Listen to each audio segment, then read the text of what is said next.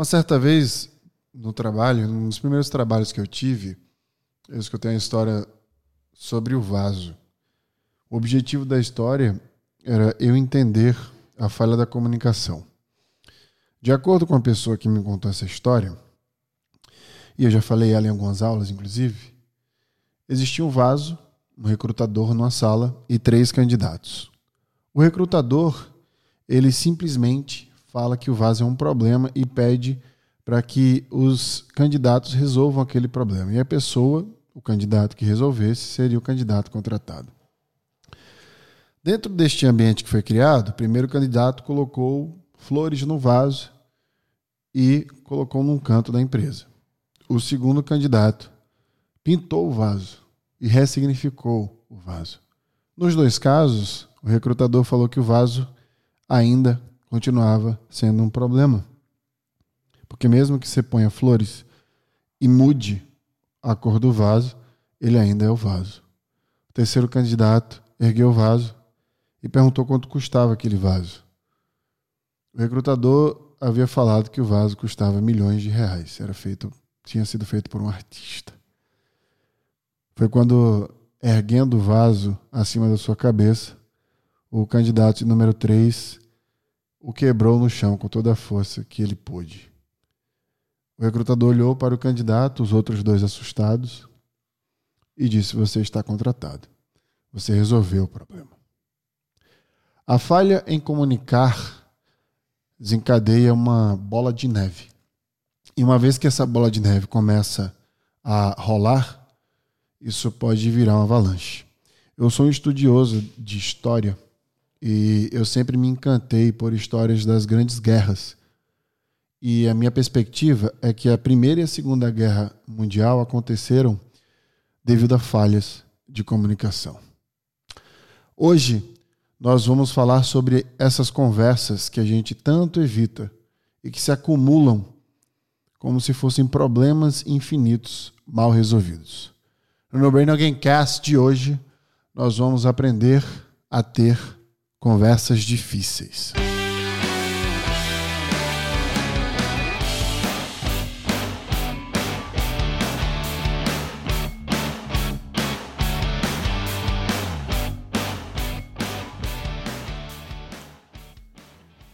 Imagina só, nosso dia já é cheio de coisa para fazer, cheio de estresse trabalho, né? a gente está naquela imersão de cortisol. Com algumas raríssimas exceções, né? e eu sou uma delas, ninguém aqui acorda feliz. Né? As pessoas normalmente acordam com coisas na cabeça né? que possam aí, eventualmente, é, já no, na, no primeiro minuto do dia, trazer um certo nível de cortisol que não causa, não causa conforto. Por isso que eu uso alguns mecanismos. Eu coloco uma música, tomo banho é, de água gelada já em seguida para dar aquela despertada. Enfim, eu tento trazer um, um, todo um processo, porque eu sei que naturalmente a gente não acorda feliz, porque outrora já falei aqui que felicidade não é linear e não é constante, né? é uma combinação química. Então, essa tendência neurológica que nós temos de evitar o conflito tem a ver com o cortisol. Por quê? Porque o cortisol, o hormônio do estresse, apesar de ser necessário, porque prepara o corpo para a defesa, ele não é algo que nos faz bem quando está em excesso. A gente se sente mal né, quando está estressado, a gente sente, se sente nervoso, o coração começa a palpitar, falta ar, a boca começa a secar, uma série de coisas físicas que nós sentimos, inclusive devido a algum pensamento que possa aí nos levar ao estresse. Então, essa questão nos ensina é, que acessar nosso próprio conhecimento pode ser algo que nos traga uma saída. Ou seja, quando a gente evita o conflito, né, o conflito, na verdade, poderia exercer essa função com maior força sobre o que a gente sabe.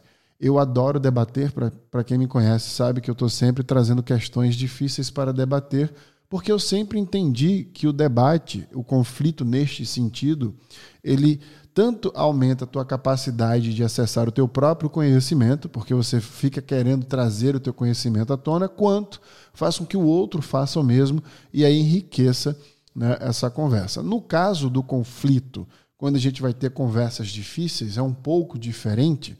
Por quê? porque ali estamos falando de como nós estamos nos sentindo em relação ao outro e a conversa tem um âmbito pessoal, ou seja, dificilmente extrairemos algo de positivo além, é claro, de nos sentirmos melhor sobre aquela situação. Então, é um pouco diferente de ter um conflito, um embate sobre conhecimento. Estou falando tudo isso sobre conhecimento, estou falando tudo isso aqui sobre, sobre acessar o que a gente sabe e o outro também, porque a resposta para esses tipos de conversa inicia da consciência, ou seja, dessa nossa capacidade de perceber a relação entre si e um ambiente. Então, se eu tivesse aqui que dizer o que é consciência para vocês, essa frase resume perfeitamente. Ter consciência das coisas é apenas entender. Eu falo apenas, mas na verdade uma profundidade, apesar de ser simples, muito grande, né? A tua própria relação com o ambiente. Portanto, falar de como você se sente sobre algo que alguém está causando a você é dar noção ao resultado dos atos daquela pessoa sobre você. Então veja que é importante como é importante a gente entender que a, dar a consciência e ter a consciência é a resposta final para a gente ter conversas difíceis. Você fala, entendi, você simplificou o caminho, faz sentido, então eu preciso ter consciência como uma pessoa que vai iniciar essa conversa, né? e a outra pessoa que vai escutar e participar dessa, participar dessa conversa que eu estou provocando também precisa ter consciência. Então nós estamos alinhados nisso, alinhados nisso, que a consciência é trazer a pessoa para entender a relação dela com o ambiente. Então você entende a sua, ela entenda dela dentro de um contexto, de um ambiente que você está trazendo. Agora, como você monta a estrutura para chegar a esse resultado? Eu comecei pelo final para você entender que é realmente simples. O problema é que existe uma frase que eu escuto, eu nunca sei de quem é essa frase, mas eu escuto muito entre os meus amigos que são terapeutas, que é 80% dos problemas que as pessoas têm são criadas, são, são criados por elas mesmas, ou seja, são problemas que não existem. As pessoas cri, criam estes problemas e ficam se sentindo mal sobre eles por uma coisa que não existe, nunca vai existir. Por quê? Pelo julgamento que elas fazem sobre as coisas que elas, coisas que elas vivem. Né? Eu lembro que Freud falava muito, apesar de a gente não poder com, é, quantificar a consciência, né? a gente nunca pode usar percentuais. Né? 80% dos meus problemas isso aí não, era, não é algo muito bem visto e quisto é, pela ciência que estuda a mente. Entretanto, é uma maneira de tangibilizar que a maioria dos nossos problemas, se a gente pegar a curva de Pareto, 80-20, né? A maioria dos problemas que causam o maior número de cortisol, eles não existem de acordo com algumas pesquisas é, desses profissionais terapeutas. Então, entendendo isso, a gente começa então a dar um, um salto mais importante sobre como resolver esse problema, sabendo que o final da resolução dele é a consciência né, da tua relação e do outro também sobre o ambiente que foi criado. Como é que a gente consegue, portanto, ter cuidado sobre estes problemas que estamos criando antes de termos essas conversas mais difíceis? O que eu estou dizendo é, a gente mina este assunto difícil com possibilidades que sequer existiram, existe existem ou irão existir. Então, vamos começar desconstruindo por que, que a gente tem, é, por que, que a gente cria essas barreiras de enfrentar esse tipo de conversa. Primeiro é pelo medo de rejeição. Como o assunto é importante para a gente, nós tendemos a ter medo é, da rejeição, de como o outro vai nos ouvir, nos sentir e simplesmente rejeitar. Lembrando que uma conversa difícil ela está muito mais relacionada a como você se sente do que necessariamente o objetivo total da coisa. Porque, na verdade, o objetivo de uma conversa difícil é o bem-estar. Então, por isso, temos a primeira barreira aí, o medo da rejeição. A segunda barreira, e para mim a maior de todas, é a insegurança. Nós somos seres inseguros. Eu outrora gravei um podcast chamado Homos Inseguros, falando sobre isso. Então nós temos uma insegurança enorme, é, diversas questões. A gente cria uma árvore inteira, hiperconectada, onde a gente quer tratar apenas uma folha dessa árvore, mas a árvore inteira existe é, para bloquear a nossa visibilidade, inteligência, poder cognitivo da resolução desse problema. Ou seja, o cortisol faz isso. Ele bloqueia esse teu poder cognitivo, essa tua inteligência, essa tua sagacidade de resolver problemas. O terceiro ponto da barreira que nós criamos é o medo de machucar o sentimento alheio. Ou seja, a gente também, outra vez, julgando, a gente sempre tem medo, melindrado ali, de como a gente vai fazer, porque a gente fica com medo do, de como o outro vai se sentir. Veja, o outro faz uma ação, a gente se sente mal com esta ação, e a resposta que a gente tende a dar a isso é evitar ter conversas difíceis porque a gente tem medo de machucar a outra pessoa que acabou nos machucando na maioria da, das vezes. O quarto ponto é a incerteza do que se quer e do que se precisa. Então, muitas vezes a gente sente alguma coisa ruim, a gente quer tratar isso com a pessoa, mas a gente não tem um objetivo. A gente não sabe por onde começar. O que, que você quer disso? O que, que você quer extrair disso? A gente não tem essas respostas. A gente só quer se sobressair em relação àquele sentimento. A gente quer buscar o bem-estar como se tivesse, como se tivéssemos ali sem ar e dentro de uma poça, de uma piscina cheia de água, colocando uma narina para fora ali, buscando essa respiração, esse oxigênio é, a todo momento. Então, esse, esse, essa agonia a gente sente devido às nossas incertezas sobre o que a gente quer com aquilo. Falta de clareza faz isso com a gente. E por fim, experiências passadas que foram, de certa, de certa forma, traumatizantes. Então a gente acaba também se parando muito por conta do passado. A gente busca as nossas memórias, né? a gente constrói nossa personalidade pelas experiências que nós temos além da combinação genética.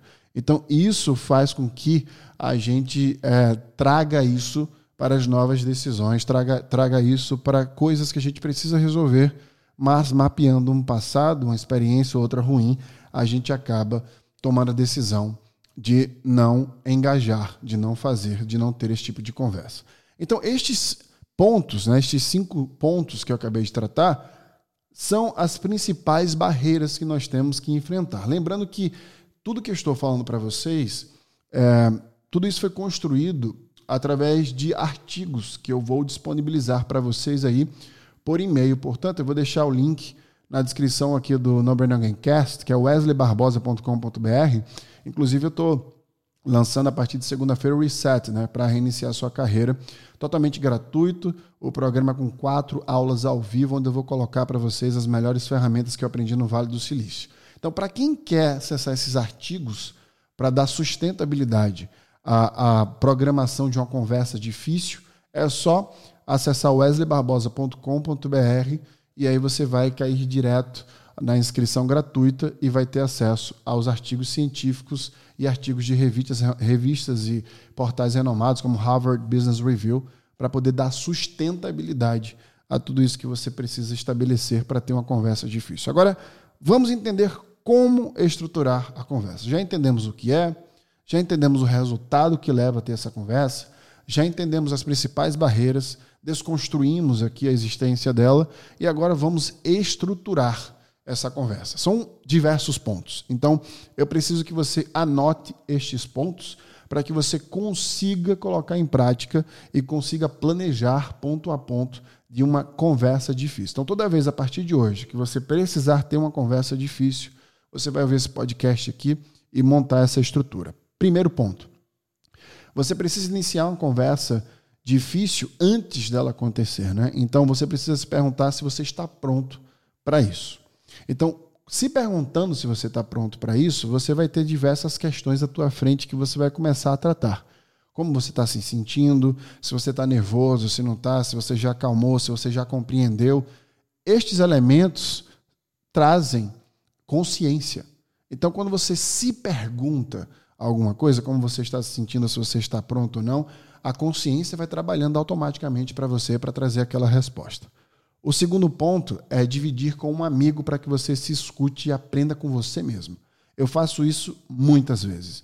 Quando eu falo alguma coisa que está me incomodando para alguém, eu não quero que a pessoa me aconselhe. Eu não quero saber necessariamente a opinião da pessoa. Eu quero me escutar. Parece uma coisa egoísta e é mesmo. Parece que você está usando um amigo e está mesmo. Então, você precisa utilizar laços de intimidade com pessoas que você confia, muito mais para se escutar do que necessariamente ouvir outro. Não estou falando para você refutar a visão dos seus amigos. Eu estou falando para que você faça esse exercício, para que você consiga se empoderar em relação à sua própria consciência sobre o problema. Depois, prepare-se mentalmente e emocionalmente. O que, é que eu quero dizer com isso? Crie possíveis cenários para que você possa se preparar para engajar com qualquer um deles. Quais são as possibilidades possíveis, as principais, as três principais possibilidades do que pode acontecer numa conversa difícil sobre esse tema com esta pessoa? Como esta pessoa reage normalmente quando tem alguma conversa difícil ou quando tem qualquer tipo de conversa? Então tenta mapear os pontos para você entender como você deve improvisar caso alguma, caso alguma coisa aconteça que você não necessariamente tenha tanta influência sobre o cenário. Então, tentar entender aquele acontecimento antes de ele acontecer, pode ser que ele nem aconteça, mas já te dá um nível de consciência de resposta física e mental.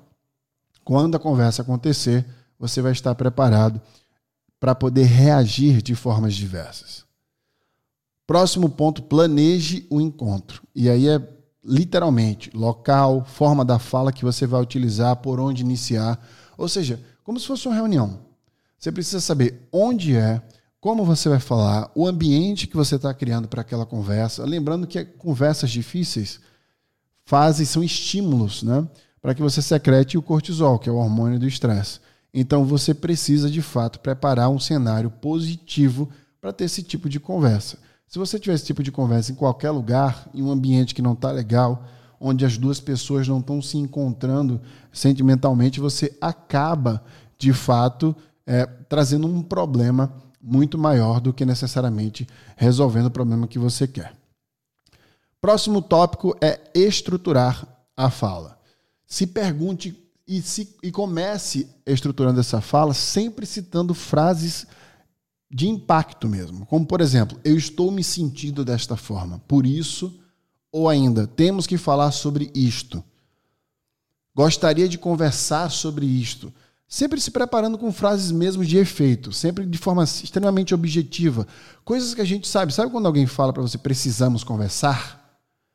Já clica o alerta na tua cabeça? É isso que você tem que fazer.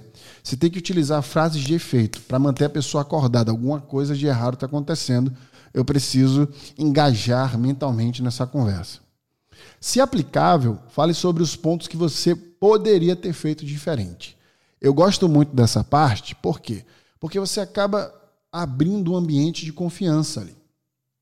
Você começa falando, ó, oh, precisamos conversar de como eu me senti em relação a isso que você fez. Ah, eu acredito que eu poderia ter melhorado um pouco nisso, ou acredito que eu poderia ter falado para você na hora, pontuando coisas que você deveria ou poderia fazer melhor, quando aplicável, abre um espaço para que o outro entenda que você está ali para melhorias e não necessariamente para condenação. Você não está tendo um conflito ali. Você não pode criar um novo conflito nesse tipo de conversa. Você tem que trazer a pessoa para dentro do objetivo final daquela conversa. Qual é o objetivo dessa conversa difícil? E com isso eu passo para o próximo tópico. Tenha a meta da conversa clara. Se pergunte o que eu quero dessa conversa, o que eu quero disso, por que eu estou falando sobre isso? Qual é a expectativa futura que eu tenho sobre isso? E quer uma dica ainda melhor que essa? Comece a conversa pela meta. Eu sempre falo para as pessoas, quando eu falo sobre conversas difíceis, que se você vai ter uma conversa difícil com alguém que você ama, por exemplo, a sugestão é que, quando aplicável, né, porque nós somos seres humanos, nem sempre a gente tem é, a disposição para fazer isso, mas sempre iniciar a conversa falando o quanto você ama a pessoa. Isso diminui a tensão. Isso traz a pessoa para perto de você. Isso acessa memórias afetivas. Isso cria uma relação positiva para que você trate aquela conversa difícil de uma forma mais natural e orgânica. Troque as suposições por perguntas. Isso é extremamente importante. Não fale sobre o que você acha para a pessoa. Eu acho isso, eu acho aquilo. Você fez isso pensando em fazer aquilo. Isso são suposições. Você vai irritar a pessoa. Lembre-se sempre, o vilão do julgamento é a pergunta. Então tente sempre, ao invés de fazer suposições, perguntar por que, que você falou isso. O que te fez fazer isso? O que você estava pensando quando você agiu dessa forma? Deixe que o outro se expresse, você pode se surpreender, porque a gente parece, o nosso cérebro tem um padrão de realidade. Então, a gente tem mecanismos de entendimento e defesa que são naturais e faz com que a gente é, de informações que nem existem.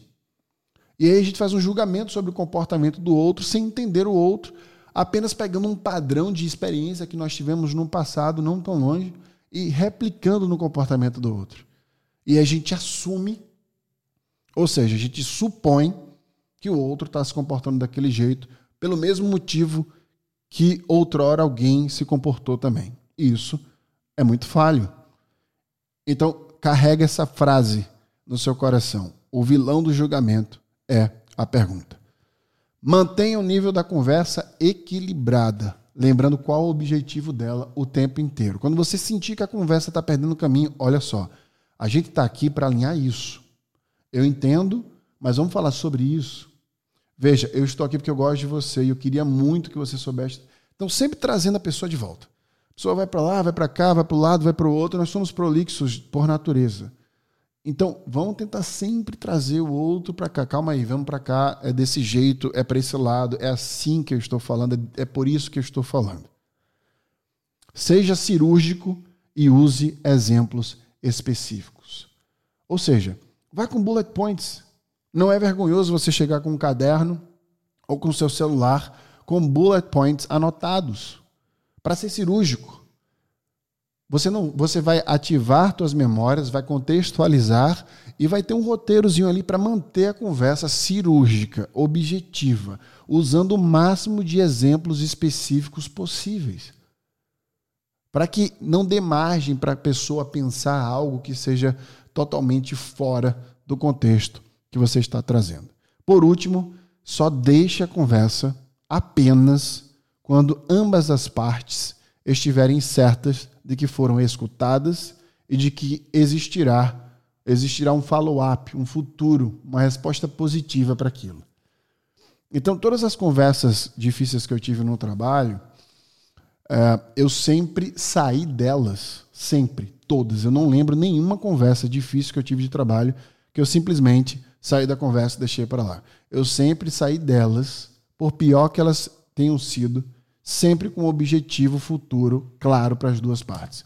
Tudo bem, estamos alinhados, sim, mesmo que resultados tenham ido por um caminho totalmente diferente do que eu esperava. Mas naquele momento, eu fiz o meu melhor para que ambas as partes saíssem conscientes do que estava acontecendo que precisava acontecer. Olha só, você deve, depois dessa estrutura toda, sempre perguntar o máximo possível para essas pessoas que vocês vão conversar. Essa é a dica final que eu dou para vocês. As perguntas fazem com que respostas moldem a conversa. E você trabalha como um tecelão ali, tecendo e unindo os pontos. Eu aprendi isso quando eu estava fazendo trainee, né, no programa de trainee. Eu não fui trainee, né, eu estava nas entrevistas de trainee. E um trainee que eu tentei entrar foi a CIA, Uh, eu acho que eu tinha 20 anos na época, 21, e eu fui a Salvador na, na, na última dinâmica para tentar entrar como trainee. E eu lembro claramente que a recrutadora, para me dizer que eu não tinha conseguido passar, abriu e terminou a conversa fazendo perguntas. Ou seja, uma conversa difícil, ela me fez ter esta conversa comigo mesmo. Ela abriu a conversa falando: Como você acha que você foi no processo. Ela sabe, ela sabia com técnicas, ela já sabia que nosso cérebro tende a achar problemas. Imagina que você, numa entrevista de emprego, alguém pergunta como é que você foi no processo, você vai ficar se elogiando. É muito difícil isso acontecer. Não é impossível, mas é muito difícil. É muito provável que você pontue os pontos negativos do teu, da tua performance. E aí ela vai, como uma tecelã, ela vai tecendo, costurando, amarrando a conversa. E o que, é que você poderia fazer para melhorar? Aí você vai dar uma resposta. E você acha que você está pronto para este cargo? Ela faz você chegar até o ponto final, onde você mesmo vai ter uma resposta negativa sobre a sua própria aplicação. Então, é super inteligente fazer isso. Por quê? Porque você faz o outro pensar e ter consciência sobre o comportamento que ele teve. Então sempre pergunte, sempre cause perguntas, ao invés de você simplesmente supor, faça, construa um diálogo com perguntas. Por que, que você fez isso? Você acha que foi legal o que você fez? Foi gentil? Eu faço isso muito com a minha filha. Quando a minha filha comete algum erro, a primeira coisa que eu faço é: Você acha que foi gentil o que você fez? Ali a gente inicia uma conversa onde ela sabe onde nós chegaremos. Então, é muito valiosa essa dica. Por isso que eu deixei ela para o final. A gente prefere perder uma oportunidade, muitas vezes, que a gente lutou tanto para conseguir, do que ter conversas difíceis. Já parou para notar? Eu entendo que ter conversas difíceis seja muitas vezes impossível de se posicionar. É difícil a gente enfrentar tanta coisa que eu acabei falando nesse podcast, que são as barreiras que nós criamos para enfrentar todos esses problemas. Mas a pergunta que você tem que se fazer no final do dia é exatamente se você está se comprometendo e se comportando de acordo com o que você quer para sua própria vida. O medo de expor o que você sente não pode ser superior à vontade de conquistar o que você busca. Guarde essas palavras. No momento que isto acontecer, no momento que você deixar o medo ser superior à sua vontade de conquistar o que você busca, naquele momento você poderá estar assassinando seus próprios sonhos.